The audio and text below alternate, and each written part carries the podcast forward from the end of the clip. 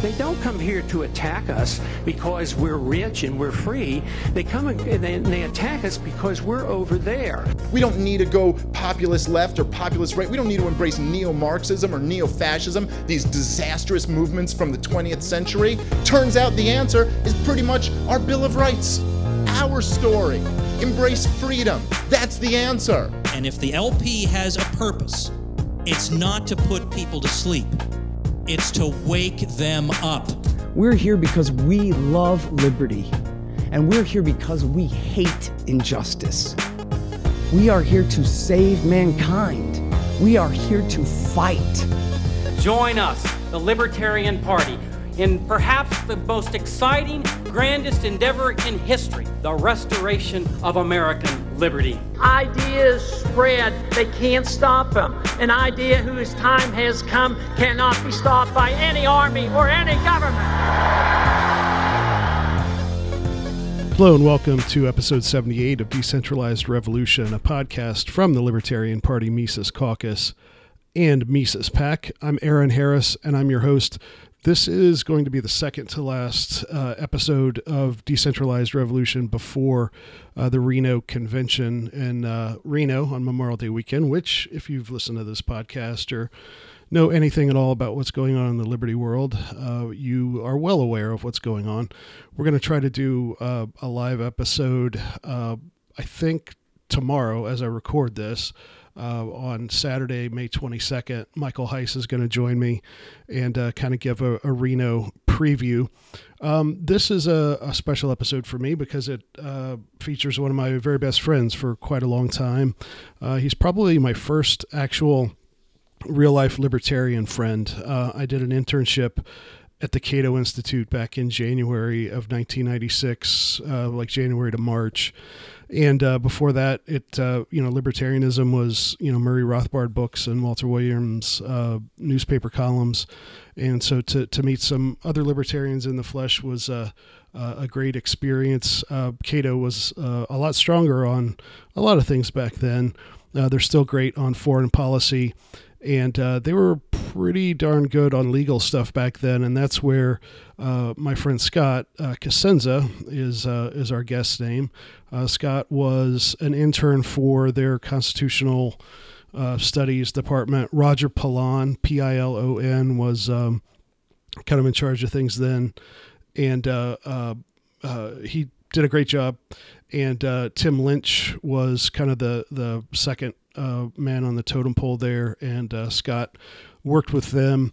And uh, he has gone on to do a lot of work in sort of uh, what we would call what uh, actually he works for libertynation.com. They're uh, what they call a conservatarian news and analysis website. They do some podcasts, including one called The Uprising that Scott hosts and normally I don't like the term conservatarian because it's you it's you know it's conservatives who you know think they're being edgy by oh I'm for the flat tax and you know I want to legalize weed but you know on foreign policy and stuff like that they're really bad. And um, uh, this bunch at Liberty Nation I think is uh, quite a bit better than that. And I know Scott is uh, a, a, very strong libertarian.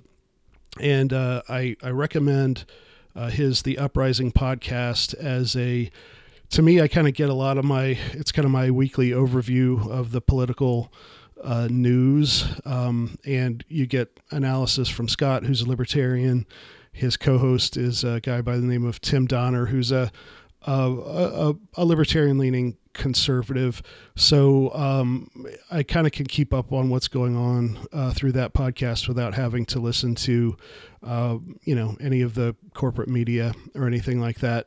Uh, and it's a it's usually a shorter podcast than maybe like Tim Pools or or somebody like that. So uh, I recommend you checking that out. I'll have a link to that on the show notes page, uh, decentralizedrevolution.com slash uh, 78 uh, and uh, I hope you will enjoy my talk with Scott Cosenza. All right, Scott, how long have you and I known one another? We met in 1994, I think. Is that about right? It's uh, January to March of '96. Uh, oh, it's '96. Wow. Yeah, at the Cato Institute. So I was still an yes. undergrad, and I'm not sure where you were uh, between undergrad and law school and all that. So, uh, tell us a little bit how you got to be an intern at the Cato Institute, what your education Oh, that's was right. like. I I did Cato immediately after school, Okay. not not not during. That's what had me confused. You know, you get older, you get old enough, and you uh, these these details start to fade. I Um, know, yeah. I was a uh, political science major, and uh, in in the course of my studies, I did a, a really great internship, and I recommend internships to anybody who's who's out there and, and just starting out, uh, or or not. Uh, you get to if it's a well placed one, you can really move mountains for you. And anyway. Uh, this was in the Maryland General Assembly, and uh, I was a legislative assistant for two delegates, two Republican delegates from a, a suburb of Baltimore, and one of them was on the economics uh, committee, and we had a economist from Cato come in, and this is, you know, before the internet, basically, uh, at least practically speaking, for those of us who use it, you know, all the time. And I didn't know about the Cato Institute, and learned all about it, and learned what they did there, and that it was a, a free market, libertarian-ish uh, or libertarian institute, and it piqued my interest, and I kept in contact, you know, with uh, Dean Stansel, who was uh, Yep. who's the economist uh, that I know you know, uh, or or knew anyway. Yep. And uh, after school, I had a, a gap. I graduated. I was a December graduate of college. I went uh, that extra semester, and uh, before law school, I, and uh, it seemed like a great place to uh, to spend my time and to uh, move the ball on liberty and learn a bunch. And uh, uh, through that connection with Dean, I got the uh, I got the internship, and uh, of course met you, and uh, Yep. we've been friends ever since. Yeah, it was a great, great little group, and uh, uh, a lot of people. Like we missed Michael Malice by a few months. I think. I think he was a Cato he intern. intern? I think Oh, wow. within a year of when we were there, he was an Yeah. intern there. So that would have been. Imagine how magical that would have been. yeah, right. If we had or we'd there. have stories about how he wasn't the Michael Malice that that we know now. Yeah. I, I know, but I have a feeling that we would have got he along with seems him like it. Oh, back 100%. then. yeah. Um, Even the real wingnuts were you could get along with, you know. Yeah, well, yeah, we can we got a couple stories about those guys, but it- not not germane here. Um, you have a connection, uh, of course. Michael Heise, who's you know chair of the Mises Caucus, and Jeff Douglas, another one of our board members, are Philly guys. And so, tell us about your connection to Philly and where you went to law school and and all that.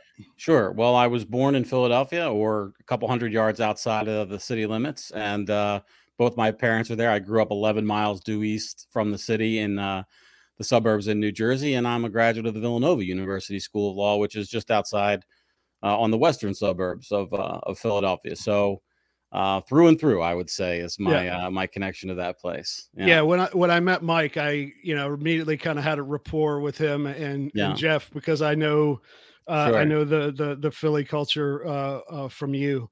So what you do now at, at Liberty Nation, uh, tell us about that and your podcast uh, because I want to establish how good you are and how much you know about all this stuff before we get into talking about the uh, current uh, Supreme Court stuff. Okay. Well, uh, I'm the legal affairs editor for libertynation.com, which was, uh, it's now, boy, time flies. It's coming up on six years old in November.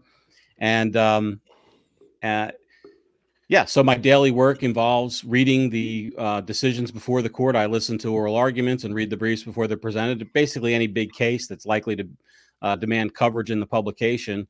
Uh, this includes uh, not just abortion and gun control, although those are, uh, you know, if there's a abortion or gun control case, that goes right to the top of the list, right? Everybody wants is interested in that, but also others, other uh, issues that that pique my interest, uh, especially Fourth Amendment issues, search and seizure, and federalism, uh, and I'm interested in all those and. Uh, write about them on a weekly basis, and I have a podcast that also goes out uh, weekly called the Uprising Podcast and uh, we discuss basically all these issues in a le- less formal way. It's you know when you write about these things, it's uh, you have to be much more formal than when Yep. you can podcast about them. And so uh, obviously, I, I appreciate the, uh, the the freedom to kind of talk about them in a more relaxed way on the podcast. But uh, Yeah. and then we do video products as well, which are available on wherever we can put them, basically. Um, so So you- you guys have been facing uh, uh, trying to navigate the uh, uh, the tech censorship uh, shadow ban world too, right? Tim, they had to. Uh, um, Tim, I, I called you Tim. That- my podcast Tim is partner- his co-host on yeah, uh, uh, my, uh, my on- podcast partner is Tim. um, we had to take the podcast off of YouTube because so many of the other video products are less controversial. Mm-hmm. And there was a fear in management that the uprising, because of it, it's, you know, we don't pull punches basically. And we discuss the, the, the issues without a mindset towards, you know, Sheryl Sandberg's preferences about them, you know, how, how it's, it, it could implicate and basically take away that, that platform. And, we need the platform. We need the clicks. So um, they had we had to pull it off, and I think we're now on uh, Roku as the primary video uh, presentation. But you know, it's funny. Elon's given us hope. I, I, made it a point to to to try to now make some clips. You know, when I consume a lot of content on YouTube, it's not necessarily an hour long podcast. It might be a seven minute segment from that podcast where they discuss a certain issue. So I'm going to try to do that more um, uh, for our uh, our Twitter feed.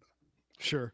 So, uh, and, and, even before uh, you've had other jobs in this, this sphere, and I think you're uh, the type of guy who reads this stuff for fun, as far as like Supreme Court uh, uh, uh, decisions. And, I would be reading it stuff. if it were my job, or if it weren't my job. That's exactly right. Yeah. Right, and and, and you've been sort of talking about.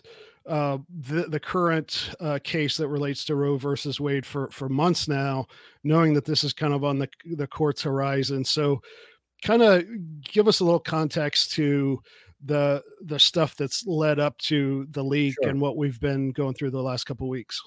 So the reason why I've been talking about it for so long uh, is because when the court accepts a case, there's a you know the loser goes to the Supreme Court, right? Um, in almost all cases, there are certain cases between states and others where they get a direct uh, line to the Supreme Court, but in the vast majority of cases, somebody loses in a lower court and they don't like the result and they apply, uh, appeal to the Supreme Court. When they appeal to the Supreme Court, they identify the issues or questions that they want the Supreme Court to answer, obviously in their favor.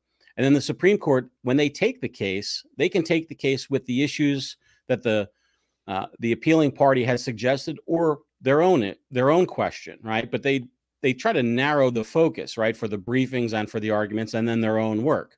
And when the Supreme Court accepted this case, which is Dobbs v. Jackson Women's Health, that's the name of the uh, the big Roe v versus Wade redux sort of case, is they said they took the case to examine whether or not pre-viability um, restrictions in the law were were legal, and so that stark question. And when we get to talk about guns, we can talk about the question that they they asked uh, uh, in that case, or, the, or that they're going to answer rather in that case. And so, because that was the question that they picked, rather than does that particular restriction that Mississippi offered, uh, whether that was consistent with the court's prior uh, pronouncements in Roe and Casey and others, then we knew that this was a case that could could lead to the overruling of Roe. And you know, um, I'm much more um, passionate about uh, the results in the gun cases because I have a clear sense of of sort of what's right eh, morally and legally, and I just have oh just been disappointed so many times from the court. One of my sort of stock lines when I talk about the Supreme Court is to say that if you expect to be disappointed, then your expectations are likely to be met uh, in terms of thinking about how they're going to rule on something. And so uh, I always sort of couch that um, you know, you don't say the court's going to rule on Roe. You say the court may rule on Roe. And in yeah. previous abortion cases, for the most part, they didn't open themselves up to ruling on Roe, but in this case, they did. And so uh, that's why me and uh, lots of other court watchers, you know, we've been closely following it because we thought this might be uh, this might be the result. Yeah, and, and it's really been the last time uh, something like this was kind of possible. Uh, I think was the Casey case in the early yes. 90s, right? 1992's Planned Parenthood v. Casey. That's exactly right, which was a um, Pennsylvania abortion restriction. And basically, the court modified Roe a little bit, but uh, but also they uh, used the opportunity to call Roe precedent and and just blindly, uh, maybe not blindly is not. I don't want to be flippant about their ruling in Casey, but they didn't look at the precedent in Roe mm-hmm. except to say that they affirmed it. Yeah. Um, and, and, the precedent that, in Roe, just so people are, are, are Roe basically divided up uh, the uh, pregnancies into the trimesters and said that there would be little to no regulation allowed in the first trimester, some middle course in the in the second, and then almost no abortions uh, or, or, no restrictions on regulating abortions in the third trimester uh, that right. states were allowed to do. So one thing uh, for me, uh, you know, I I grew up, uh, as you know, as kind of a, a Reagan kid, a Reaganite conservative. Uh, my parents were like literally the classic Reagan Democrats with roots in the South and so I kind of really bought into the whole like you know Reagan-esque you know American patriotic thing and view of the Constitution. We need to go back to the Constitution. The uh, Supreme Court should be you know a guardian of our rights and all that stuff. And you know when I started getting in, you know, discovering Walter Williams and then Murray Rothbard and kind of developed kind of that hard libertarian uh, you know cynicism and in that's in this way i think it's a i think to be cynical of government is like a really good thing and not like an evil soul destroying thing like if you're cynical of like every other person in right. your life or something yeah. it's a it's a necessary skill i think and so one of the first things that I, that kind of that kind of flipped for me and and you may feel differently and i know that uh uh, that you, that Liberty Nation kind of bills itself as a conservatarian type thing, which is kind of where I was uh, b- before my transformation. Is this idea of the precedent that that precedent is somehow, you know, at least maybe not hundred percent binding, but very binding, and we need to. Uh, the, the court kind of does defer to the past, even when if if you go by their stated judicial philosophy, that case back in the 30s was decided wrong, but still we have to defer to it. So talk about like just sure. talk about that and how maybe some more libertarian or more uh, uh, shall we say better supreme court justices from your point of view ha- have handled that and how that's at play in yeah. dobbs well i think that sort of just more holistically speaking, the thing that's important about precedent is that you can't act if you're a responsible justice or judge, you can't act without understanding about how people have organized their lives based on what the court has already said. So people have spent potentially millions or billions of dollars regarding how the court is organized and, you know and take it away from a hot button social issue just take it to like some dry insurance related matter or something like that that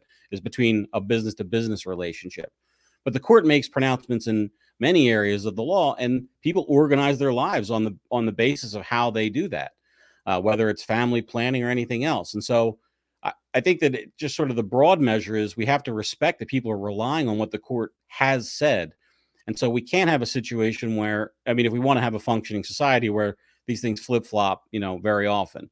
Uh, I think that you know Justice Alito handled it, uh, you know, in terms of the the, the leak of the uh, the Dobbs opinion. Justice Alito's it was a hunt uh, or 63 page opinion, I think, with a lengthy appendix, and the the bulk of those pages were Justice Alito saying we're overruling this precedent, and here's me giving respect to the precedent, meaning we're not just going to say we don't like that rule, but here's why we're moving away from that precedent. And Roe, you know, Roe is just one of the worst decisions. I'm not talking about the result. I'm talking about the the, the actual words on the paper the decision and the arguments. Uh, it was it is a bad case, uh, and, including and even some very strongly pro-choice uh, legal people say that, right? Oh, absolutely. I think uh, Ruth Bader Ginsburg uh, said words to that effect. That you know, just to go to their you know their Patron their Christ saint. figure for the uh, for the the court and the abortion issue.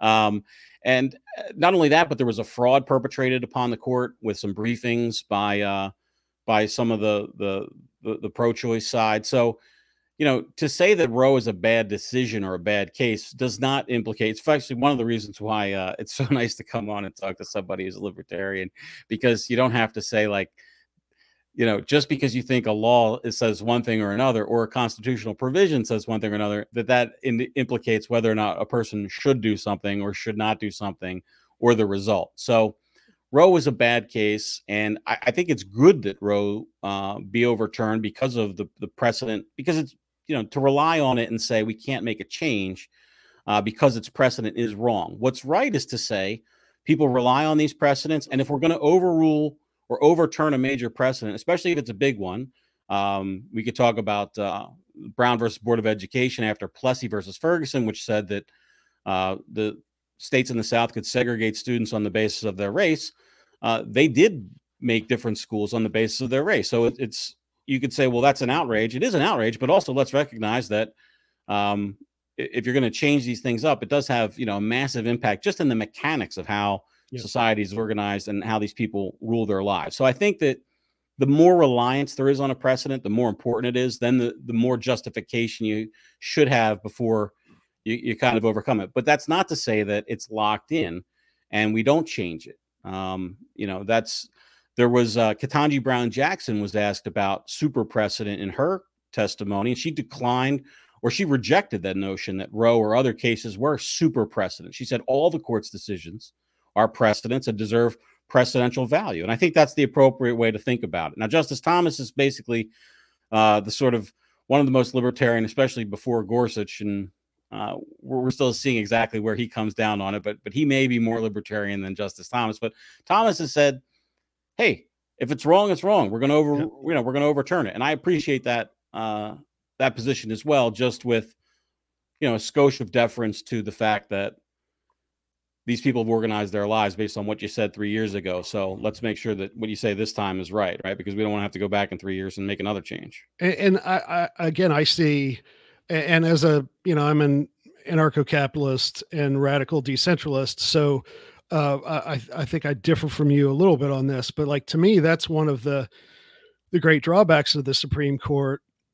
And you know, I'm no fan of democracy and the legislature uh, either, but um, at least with that, you can make bold uh, changes fairly quickly, and there's some link to the mood in the country and you kind of can see it coming right like let's say that if if trump would have been a more uh uh, organized and disciplined person, uh, he could have gotten through a lot of his program, uh, economic and otherwise, through. But at least you know half the country would, or thirty percent of the country would have been uh, apoplectic over it. But it, people could have seen it coming, and the the problem, one of the big problems, I, I guess I, I'm agreeing with you the problem with why it might be good that the stare decisis the precedent thing is a thing is because literally nine people voting, you know, meeting uh, in secret up till now, uh, can literally on a Tuesday morning, everybody, I don't know when the court cases come out, but we could all wake up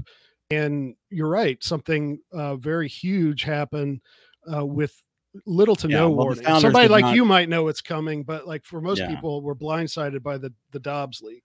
Well, the founders did not envision it you know between one and three people on the Supreme Court would control yeah. all the issues of our of our republic and our lives, and that's where we are now. Uh, but that wasn't the plan, and uh, the the was more it, legal. Sorry, was it Marbury versus Madison that basically yeah. very quickly shifted uh, to that being a possibility? Yeah, that's exactly right, and you know that's consistent, I think, with any kind of libertarian notion that any entity, governmental entity, whether it's a cabinet department or a branch of government, will fight and work to increase the, its own power and influence. And there's no greater uh, uh, move than than Marbury. Um, Explain that real quick. Well, Marbury versus Madison basically was the case where the Supreme Court said it's up to us to decide whether these laws you pass yeah. are legal or not.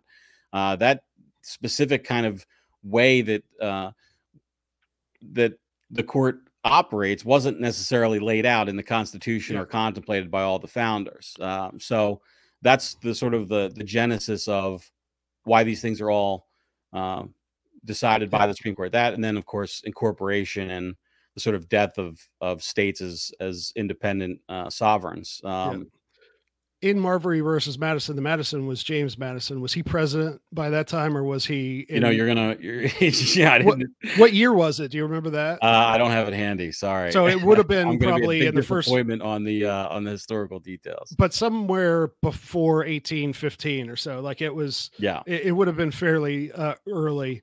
Um, so what? Oh, it was, was, it was early in the Republic for sure. Yeah, right. In that first yeah. generation, while the founders were still alive. and one of the things that actually you can look at to, to to to think that it wasn't so anathema to the founding is we don't have contemporaneous writings by the founders that say this is an outrage. There may have been some criticism, but um, even though it wasn't laid out in Article Three that this is how the Supreme Court would work, uh, it seems like that you know the at the time there wasn't a great deal of uh, controversy about it. Yeah, it, actually, it was 1803 during the Jefferson Yeah. administration, which I think at that time, man, I used to know all this stuff, but I think uh, Madison was Secretary of State or something then.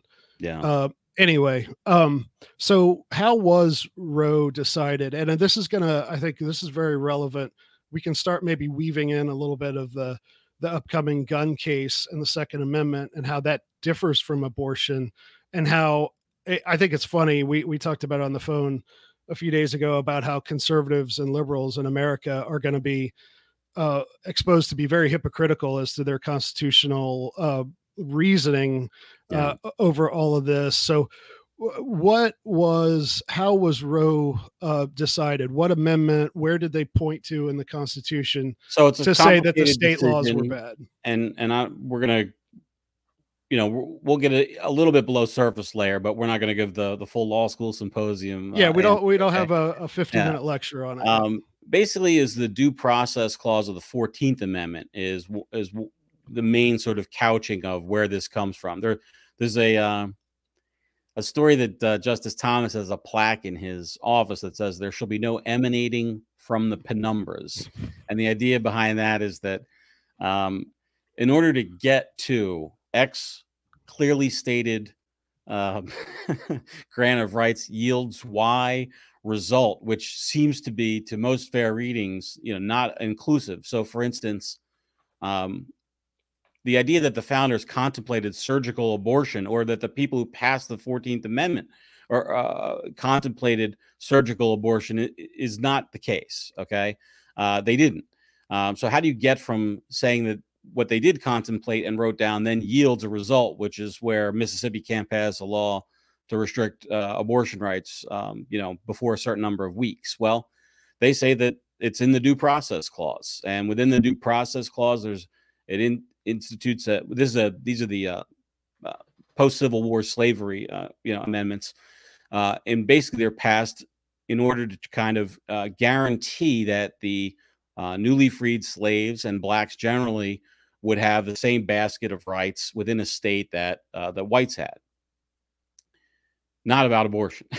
Um, but that's what they said was that there's a sphere of personal choice rights that come within uh, the sort of bucket of rights we get as americans and that the, the right to to choose an abortion is within that sphere at least in, in terms of an early term abortion. Again that's part of roe's uh, holding.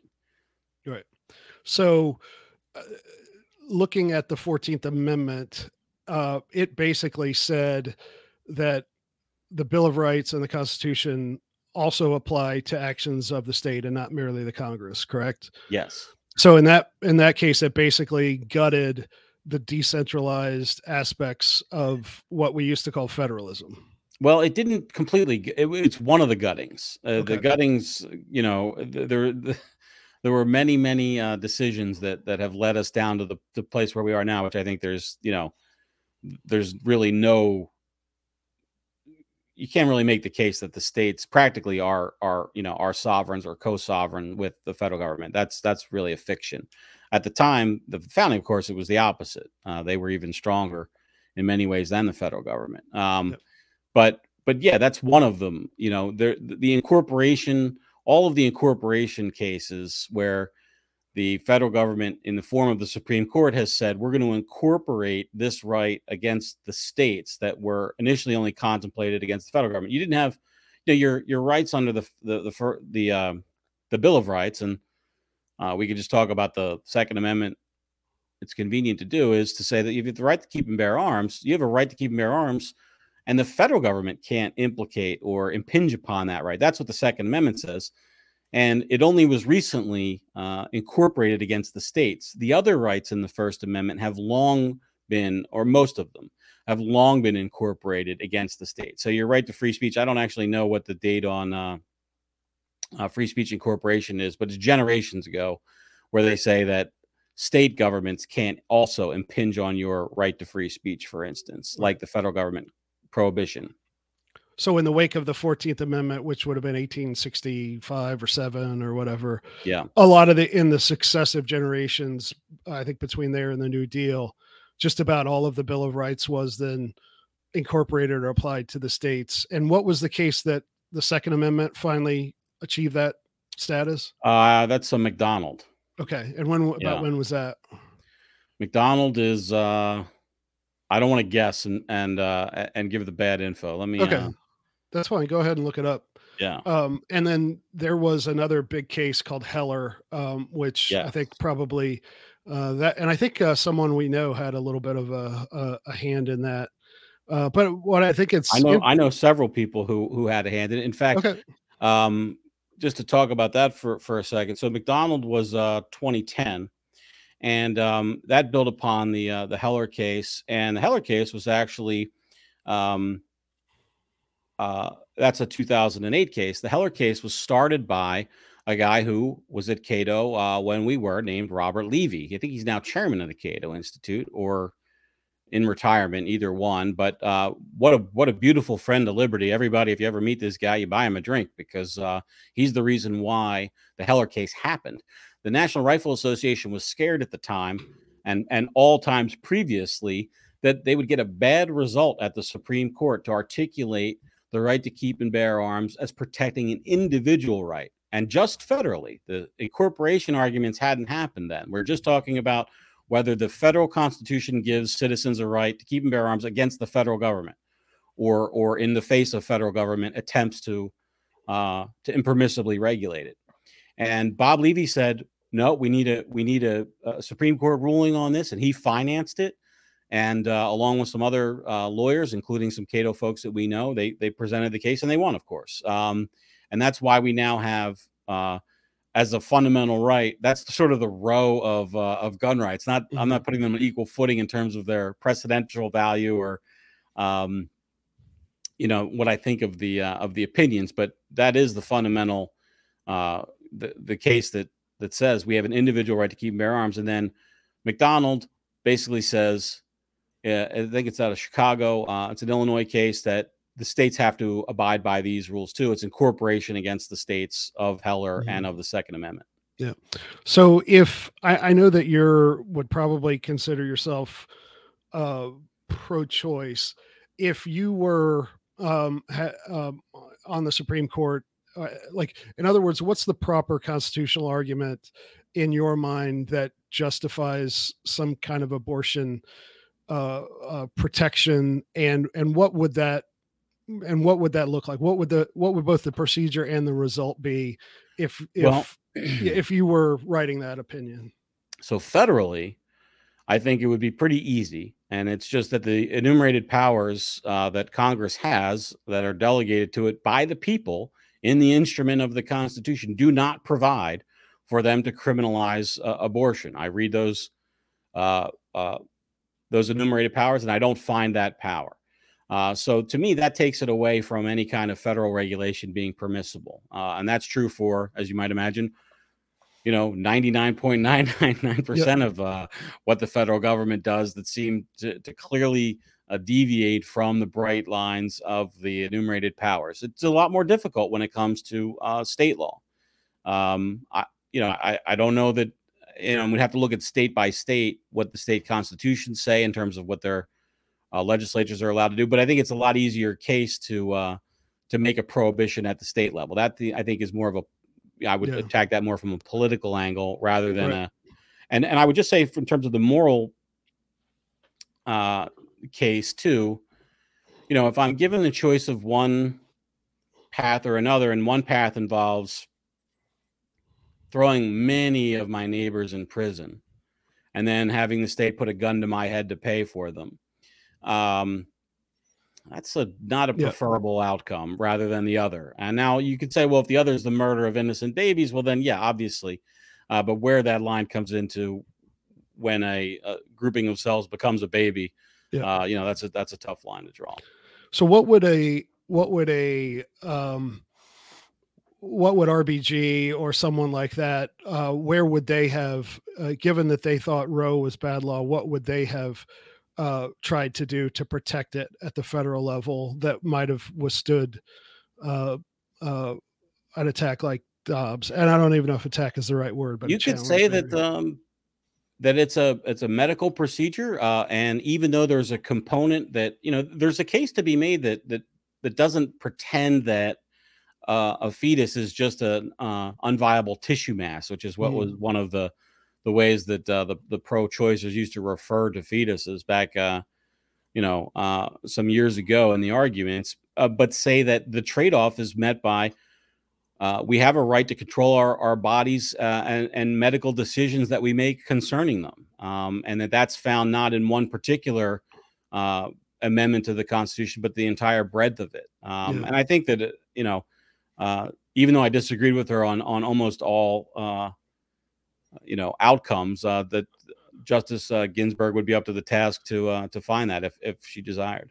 Would that those people would extend that logic to uh, other things. Like on the on that argument alone which is kind of to me the most principled argument because it is basically a libertarian argument. I think there are other good and better libertarian arguments but i, I think it's just just bananas.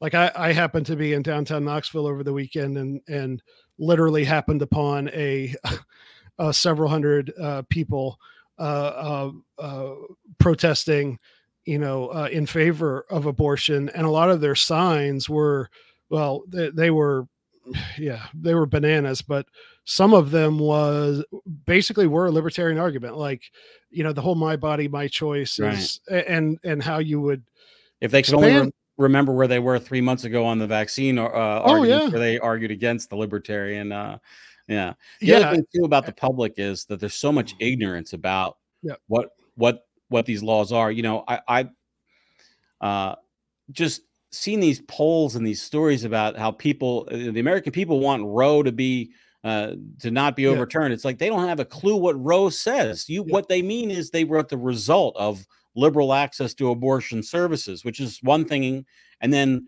Roe is an entirely different thing. Those they're not synonymous. Yeah, if you give me twenty grand and the the budget to do a, a poll on top of that, I'll get you the result you want. I mean, because right. I, I, can write the, I know how to write the uh, the question sure. and, and, pick your samples to get exactly what you want. Yeah. So polls are, uh, uh I, I, even on election stuff, I, I don't even bother looking at them, eh, or at least giving them much credence. But so well, you have to go deep. You have to go into the tabs. I actually disagree with you. They are valuable to the extent that you can go into the deep into the tabs, and you have to ask you don't look at the graphic that the the artist had put up with the pie chart. You go and you look deep in and you say, what was the specific question asked? And that yep. is that's where that's you know that's where the marrow of it is, right? You have to decide, and then you can see, okay, were these people given a clear choice? You know, one of my best uh, exercises I did as a political science student was devise a poll. Um, I was part of the questionnaire committee. In my college, we did a congressional poll in concert with the local newspaper um, and all through. It was a great exercise for for a political science student from you know what are the issues what are the questions and then the actual conducting of it but i remember having heated arguments with people about the questions yep. to try to get to you know an honest presentation of yep. of you know what we were after so and that really kind of falls into line with something that you know has been brought to the fore by the leak and something that i think sotomayor kind of talked about. I think it was in the or, oral arguments to Dobbs that that you talked about on the Uprising podcast.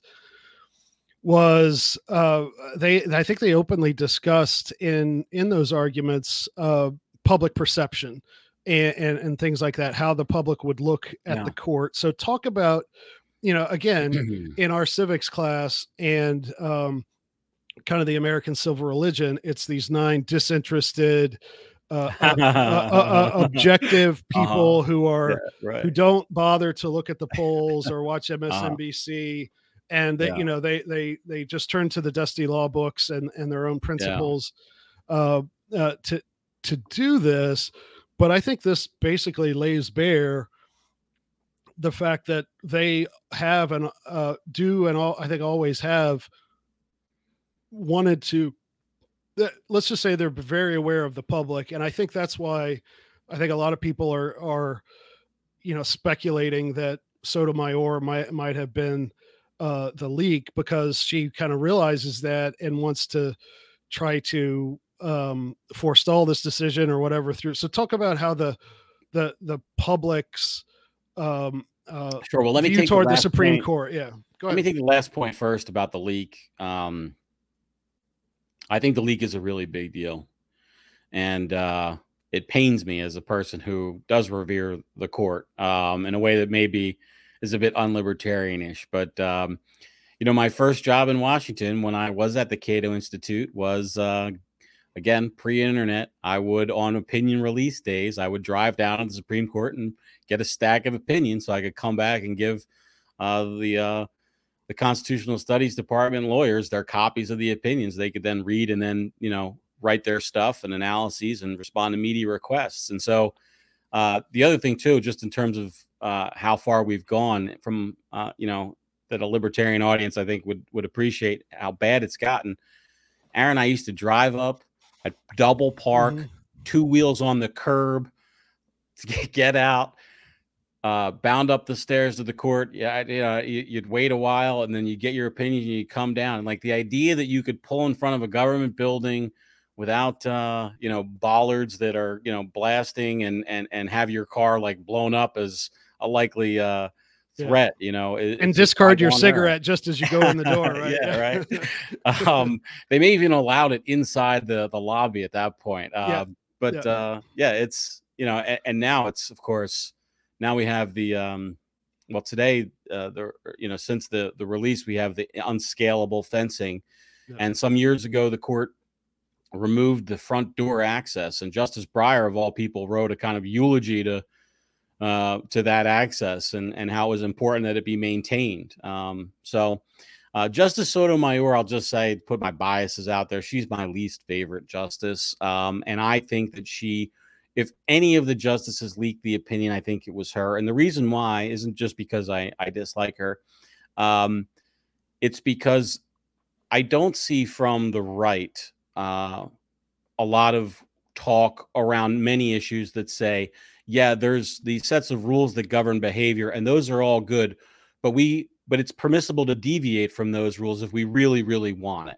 So we should throw away uh, Supreme Court opinions if if we don't like the outcome. You know, we the, the pro-lifers have been have been working, you know, the country for uh, going on 49 years now, um, and they, you know, with the exception of uh, a bunch of kooks, which are a relatively small number that did take the law into their own hands and murder and bomb and whatever. They, by and large, have just been trying to use the the political process to peacefully make change uh, in this law.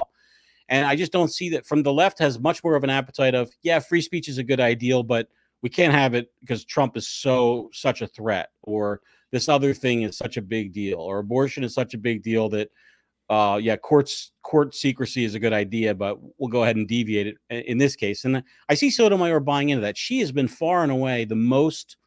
Uh, you know, it's funny with the there's been some criticism of uh, uh, and an, and an effort to really uh, get him off the court uh, to the extent that it would be Yeah. fruitful uh, Clarence Thomas because of his wife Virginia Thomas's political um, actions, and uh, Justice Sotomayor has been the one from her own actions, not the actions of a spouse or relative, that has given political actions from the court. She's like called candidates and thanked them officially, you know. Oh, wow. a- a- yeah, it's been really, uh, you know, it's it doesn't recommend it uh, to her apolitical stance. And of course, you couple that with the narcissism and uh, lack of being, you know, sort of a top ranked uh, choice. She was an affirmative action choice. She checked two boxes of being a woman and a Latina, and I think that that's you know the reason why she was chosen for the court.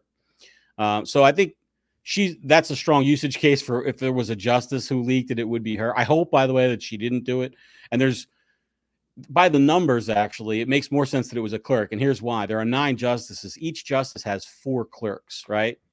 So that's that's a far more uh, wide universe of people who had access to the opinion and also who probably lack an appreciation for the what they're really doing in other Mhm. words you know some you can imagine of, of just somebody who's been bred on woke uh, ideology for for all of their short adult life, right? Yeah. So how this usually works is somebody goes to a top ranked law school, and then typically they would have a a clerkship at a lower court or maybe two lower courts even before they got to the Supreme Court. So they're a couple three years out of law school.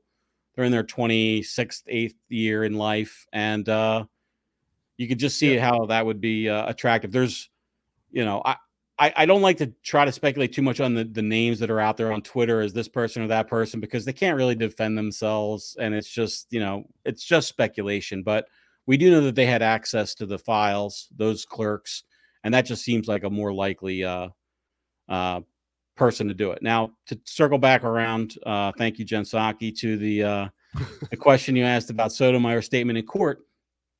It was shocking to me when she did it because what she said was at oral argument, she's being the the um, the advocate for uh, uh, for the state, the uh, the attorney general of uh, of Mississippi, whose name is escaping me now, basically started his argument with a full throated rejection of Roe, saying we, the state should, you know, the, the country should reject Roe as precedent.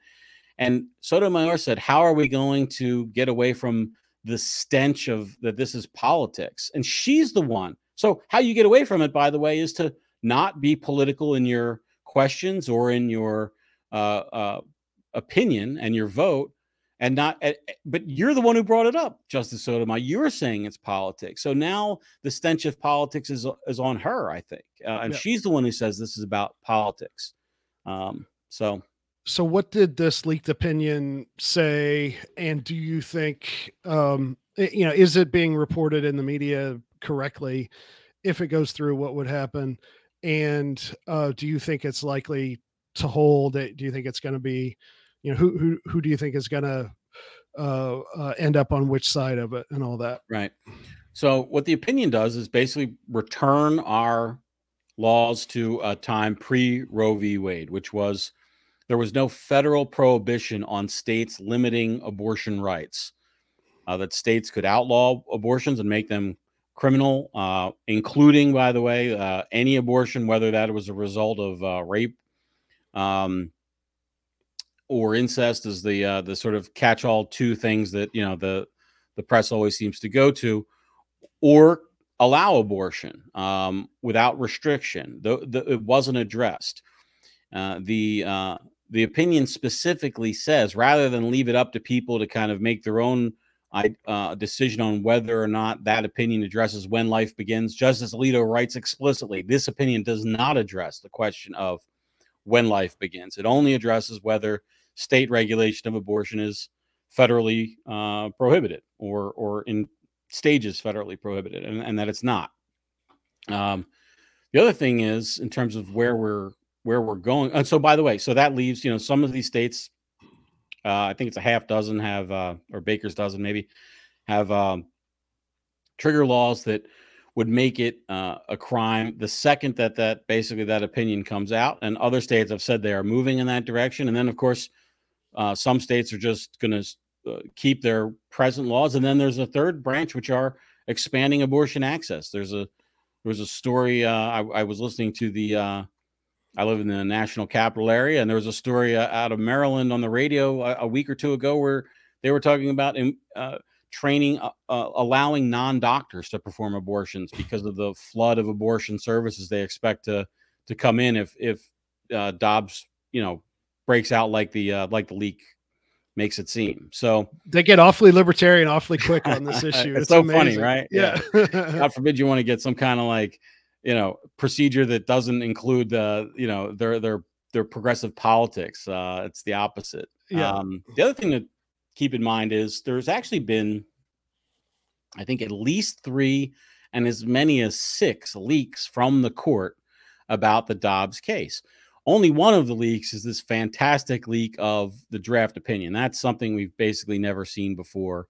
Uh, you know, from a, a court insider. There was a case uh, a generation ago where a typesetter, I think, released uh, a vote count to a Supreme Court reporter that I actually worked with uh, early in my career. Um, and uh, and there's another case where that reporter, Tim O'Brien, by the way, um, uh, took a half burned a draft opinion from one of the justices' fireplaces that he was interviewing, and uh, who didn't realize that you know that, that it was there. But that kind of leak, that's the the blockbuster leak. But there were was a leak to the Wall Street Journal, presumably from a conservative justice, that that happened uh, a week or two before the opinion was leaked, and you know it may be that that was a retaliatory leak. Uh, yeah. It's not just all you know necessarily Sotomayor's fault or or her ally or whatever, right? Uh, and then there was a leak, definitely by a conservative member of the court, to the Washington Post after the uh, uh, the opinion was leaked from the conservative side. And then I think there may have been a leak to Joan Biskupic at the CNN as well. So it, uh, I wrote a piece for LibertyNation.com on this, uh, just talking to you know, emergency plumber needed was the uh, was the headline. Um, uh, you know, none of these leaks I think are, are are good for the court, and what I think it says, Aaron, is that it's like super dysfunctional. You know, the idea that these are, you know, Ruth Bader Ginsburg and Justice uh, Scalia were were were famously close friends. Um, and I think that notion, you know, I, I don't see uh, Justice Sotomayor and uh, uh, you know Justice Coney Barrett uh, sharing uh, a barbecue on uh, Memorial Day weekend this year. Yeah. So, do you think that it's still gonna uh, if I recall, like it, it, a lot of people inferred that this would be a five to four with Roberts siding um, with the three liberal justices. Do you think that anybody will? Is that accurate? Do you think anybody's going to change their vote? Do you think they're going to pull way back? Um, so what we know from the leak to the post, which occurred after the leak of the opinion, is that it is five four, or or or, or excuse me, take that back. That it's five to three to question mark. That that's that's what it was. That Roberts didn't know where he was going to come down. And there's uh let me take a drink here, excuse me. Yeah, what a shocker that Roberts is the squishy one in the middle, yeah. right? Yeah. The other thing that to keep in mind is there's the result and the opinion that that buoys the result and gives it its its legal precedent.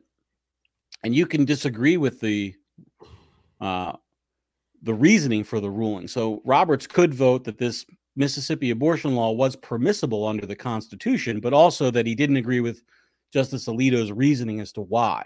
Mm-hmm. Um, and that's another possibility. Yeah. So they can always do that. It, it, could be six to three, but you could have four opinions written, or or even nine, or nine. for that matter. Yeah. And yeah. but only the majority opinion is the one that. Well, uh, yeah, I guess There's that's one a, opinion that's called the opinion of the court. Okay. And that that opinion is written by the most senior. Well, they get the first chance at writing it. The most senior justice in that uh, that vote group, mm-hmm. and Roberts is always senior because he's the chief justice. Right. Yep. So, um, so that you know that I think would be great from our perspective here with the Mises Caucus is, you know, really wanting to go toward decentralization and even you know encouraging uh, I think it's good that that states, even on stuff that I disagree with, I, I, generally think it's good that states like California may try to defy uh, the federal government uh, on this. Do you see, like, if that happens, like, is this going to be like a huge the, these sort of nullification uh, issues? Is that going to be like what dominates the court over the next decade? When the Heller case was announced, I think I said uh, this is a full employment act for lawyers because the failure of the court to draw a bright line ruling, which everybody could then understand this is what they meant, this is what the law was going forward, meant that we're going to be fighting about it for decades. And we are. It's 2022. We're now waiting for uh, the New York State Rifle and Pistol Association case to come down, which we hope we on the Liberty side hope articulates that there's a right to keep and bear arms outside the home uh, or, or right to carry. That's what the, the case concerns. Uh, but we're still waiting on it. And uh, yes, it, it stands to reason that this abortion case will yield, you know, massive amounts of litigation going forward. And it'll be another decade at least before things are sort of settled down, I think, where uh, where people understand where it is. So let, us talk about the gun case uh, and you know what's at issue here and why it would be potentially such a a big and good thing for for libertarians and and gun gun people. Well, this is very similar to the abortion case, which meaning the um, the question presented is what makes it so important. And the question presented is whether or not a state can deny somebody uh, permission to carry a firearm without a good reason.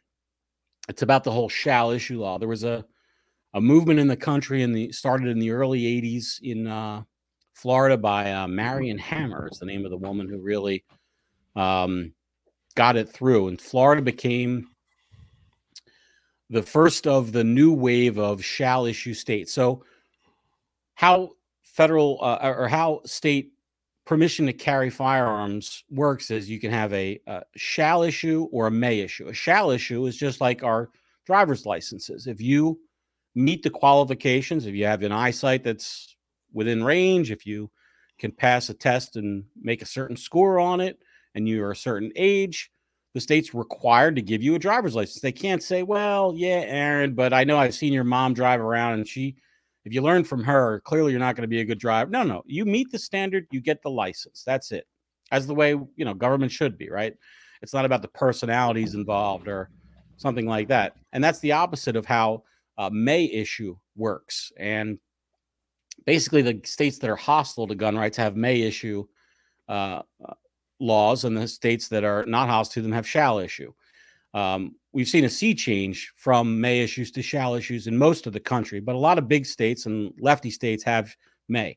So California, New York, New Jersey, Maryland, that whole you know Illinois probably block, um, certainly they all have may issue regimes. And the may issue is they might give you one. You know, if your brother-in-law is the mayor, or you're uh, or you have some other political pull, maybe you can get one and maybe you can maybe even if you're a jewelry store owner who has a lot of cash you think like clear in a bad neighborhood you know like the, the clear uh, usage case. You might get one and you might not you know in new york famously uh, celebrities uh, that politicians liked could get one. And you know john q. Public never could. Uh, so is may issue legal? That's what this case involves. Um, okay. the uh, the applicant whose name I forget. There's actually like two or three individuals who are the sort of uh, named parties that New York State Rifle and Pistols acting on behalf of. They're denied permission to carry a gun, and there's no good reason to. These are people who are uh, situated the same as as people who New York State has given permission to. It's just that they don't fit that that favorability box. You know, their brother-in-law is not a cop. Yeah.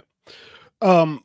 So so this would be like you think this would be pretty major. So this would basically make every state a shall issue. Aaron, every night when I put myself to bed and I say my prayers and uh, I think about what could be, yes, this is the big bopper. This is, okay.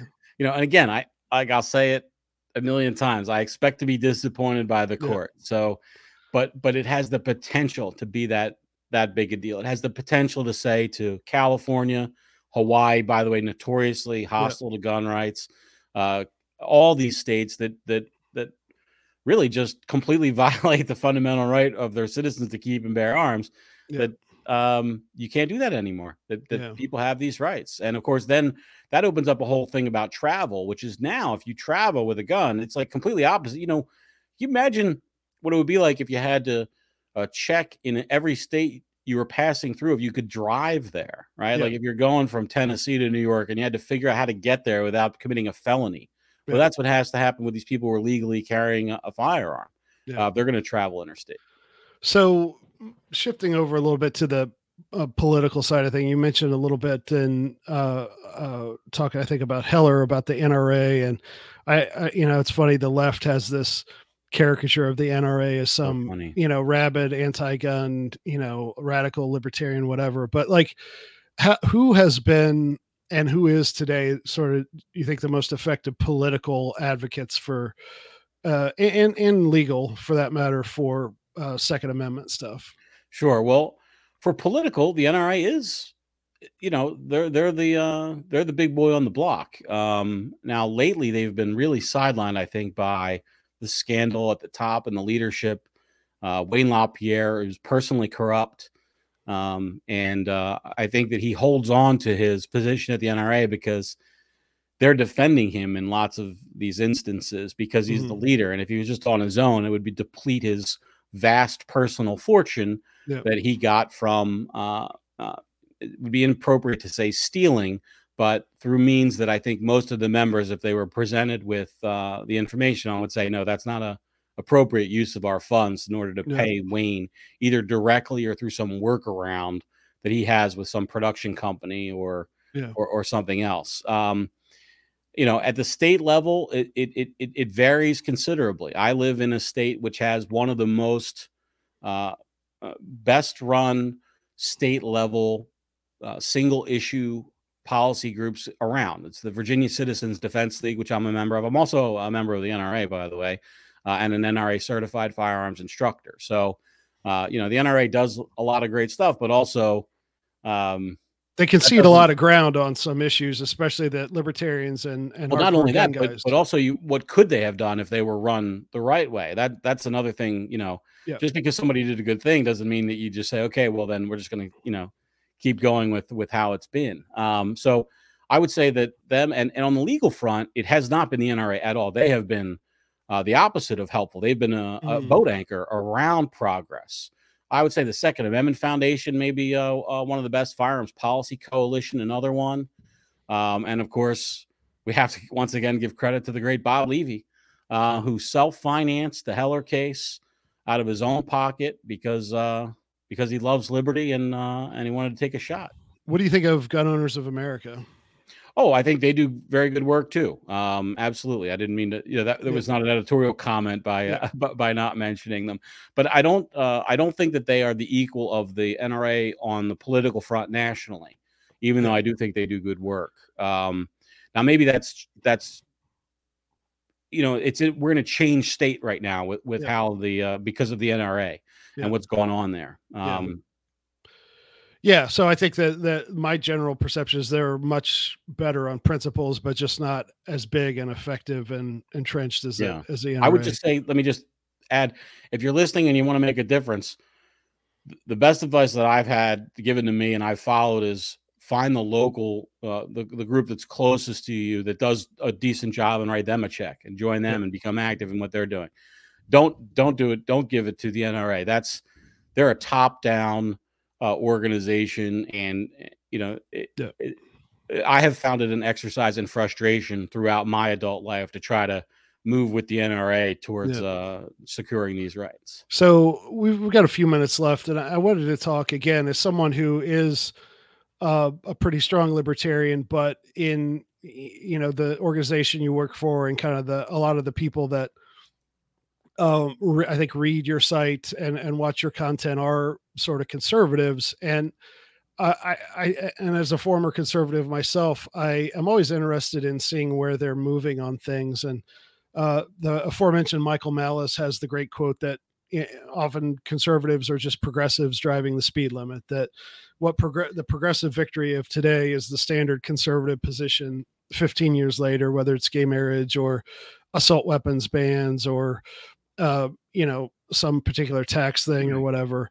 So I think the COVID thing has woken a lot of people up, and uh, I, think people are generally a lot of people are waking up to hey maybe we do need to you know maybe the cops aren't so great um maybe um a, a more radical federalism and decentralization m- might be a, a good thing what what's your perception of where sort of the rank and file conservative voter activist is as well as the you know some of the more connected organizations and stuff? Are they going to be more effectively anti-state going forward or are they just like hey we need to get biden out of there but you know once a republican's back in there they'll they'll kind of fall back asleep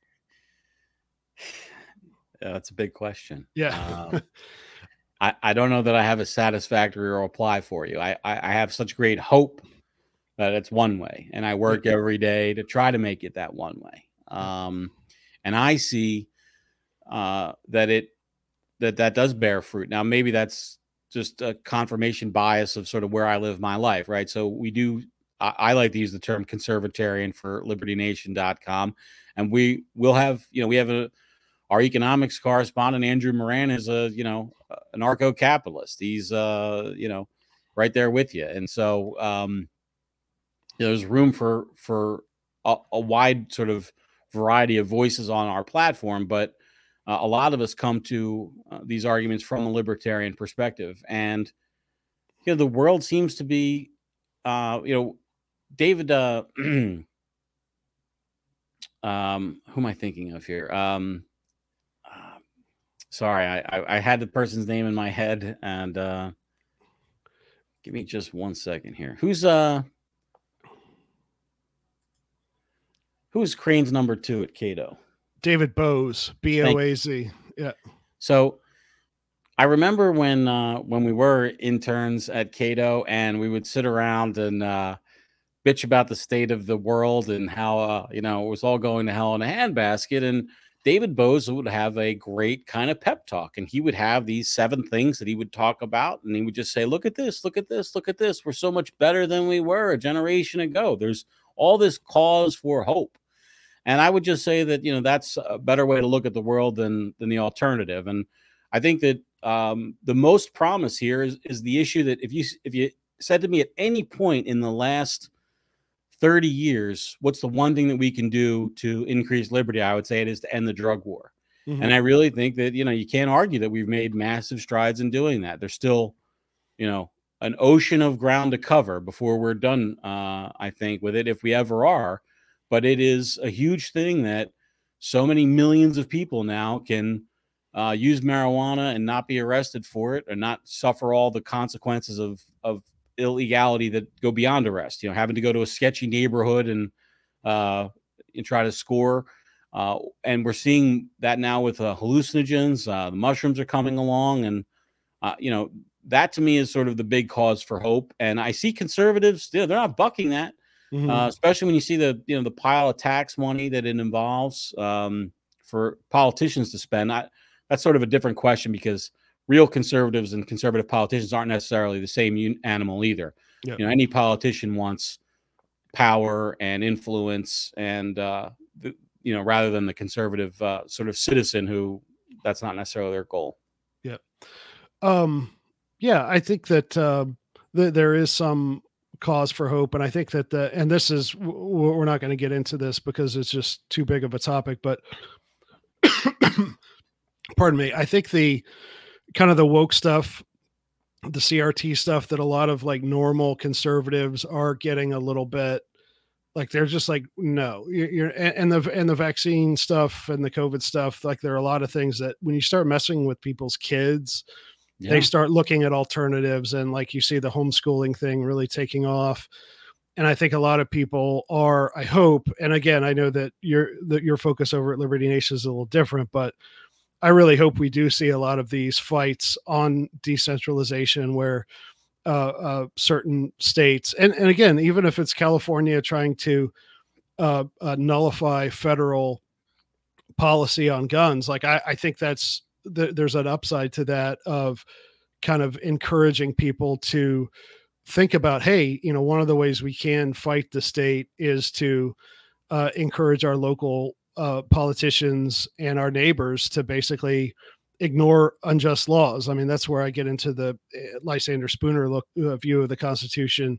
Um, and, and i think that that's the one thing that uh, you know, I, I I go back and forth between being very black pilled and very white pilled, and to me, the only sort of white pilled thing that I see, but I think it is a big one, is the fact that you know, and, and like you said on the drug war, like it was a lot of states doing this at risk of, you know, uh, I think there's still some tension between what the federal law is uh, on on weed and stuff like that, and so there's a lot. Uh, yeah, I think this is a, a, great uh, thing, and I hope conservatives and liberals too um, uh, uh, you know embrace the the nullification uh, aspect and that we do sort of move toward uh, thinking about and this is my opinion obviously i'm not saying it's yours but you know move toward that national divorce rhetoric and I, am hearing more conservatives you know talking about that if california and gavin newsom decides that he could uh, be president of california country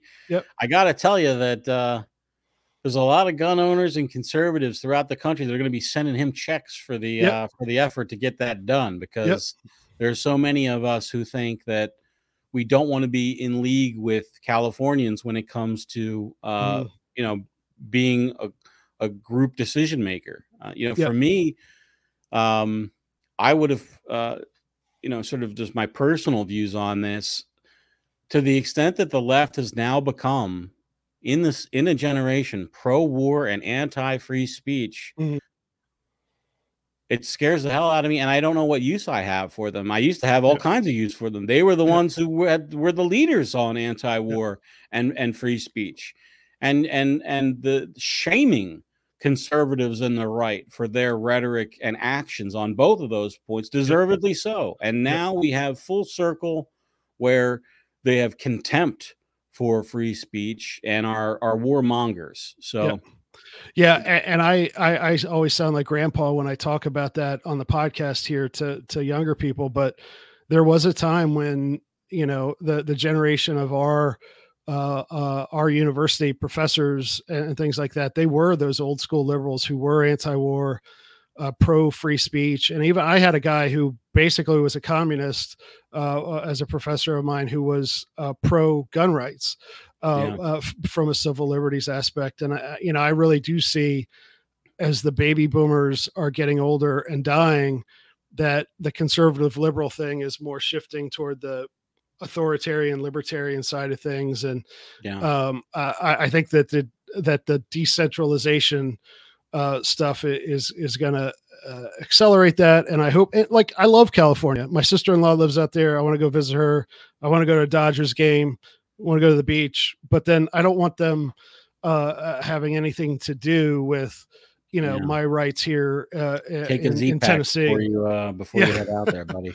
Yeah. Um, the other thing I just want to slide in, and just in terms of how we think about these things, if the gun case goes bad for for us, and uh, uh, the one thing that the gun case, uh, how that's completely different than a lot of these other issues, is technology is going to solve that for the libertarians. That's right. Go. I, you've heard it's talked a lot about very- this. So very few number of years where you're going to be able to print a gun at home and they will not be able to control it. You know, there may be some kind of restriction like you can't print a, uh, a dollar bill the way that you can another piece of paper because of these some technology that the printer company has implemented. But they're on the gun thing, I'm sure there'll be a hack around that. And so Yep.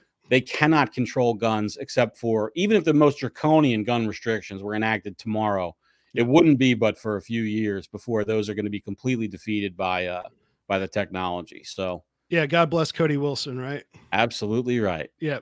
So tell people, uh, I, I appreciate having you on. And uh, I do personally recommend, like, even if I weren't friends with Scott, like, I, I do have friends who have podcasts and stuff like that. And I listen to them once in a while. And yeah, but I, I listen to uh, The Uprising all the time, if only because it, it, you guys do actually talk about the news of the day. So I can kind of keep up on that.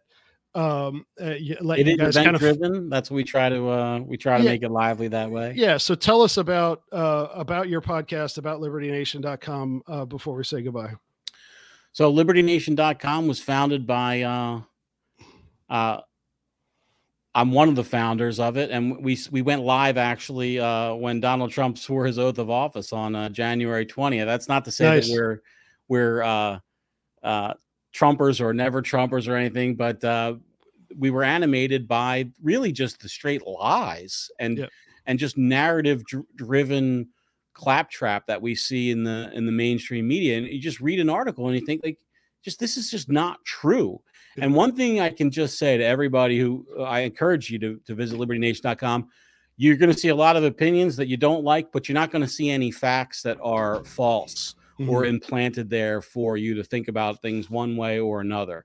Yeah. So um, when I write about the, you know, the Supreme Court, um, you know, I think you'll get the tone of my understanding that, you know, I, I may favor one thing or another, but it also a great straight news site in terms of when an opinion comes out, what they offer. And uh, I thank you for your um, for your plugging the uprising, which is available Yeah. wherever finer podcasts uh, are available. Um, and it's a weekly show. It's about an hour, and uh, it's a conservative and a libertarian. My uh, my boss and my my podcasting partner Tim is a he's actually a libertarian conservative. He's not straight conservative. He's a really conservatarian is a good word for it. You know, um, to the extent that that things fall uh, in the margin, he he favors a libertarian solution. But there are some things that I think are just sort of dyed in the wool conservative. So Yeah. No, I, I, I recommend it, and uh, I, I, appreciate having you on. We've I've been talking about it for a while, and I thought, uh, you know, this uh, this case is uh, uh, the the ideal uh, time to have you on because you know so much about it. So um, if and when the, the gun thing comes out or something else huge, might have you back on if if you're amenable to it. Absolutely. and I appreciate having you on, and yeah, we'll see you down the road for liberty. Cheers.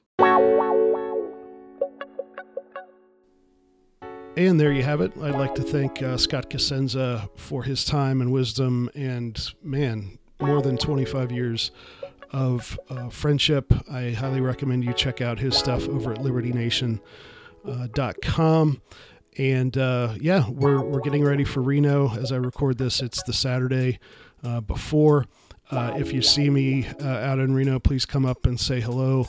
Um, I, I, really appreciate all the support we've gotten uh, over the last couple of years. And uh, once uh, once we get past Reno, we're going to be able to turn our focus to, you know, local candidates, um, to uh, issues coalitions, and kind of upgrading things at Decentralized Revolution here to be a little more uh, polished and professional and and uh, regular and things like that. So uh, I really appreciate everybody who's uh, uh, supported the podcast and more importantly supported the Mises Caucus.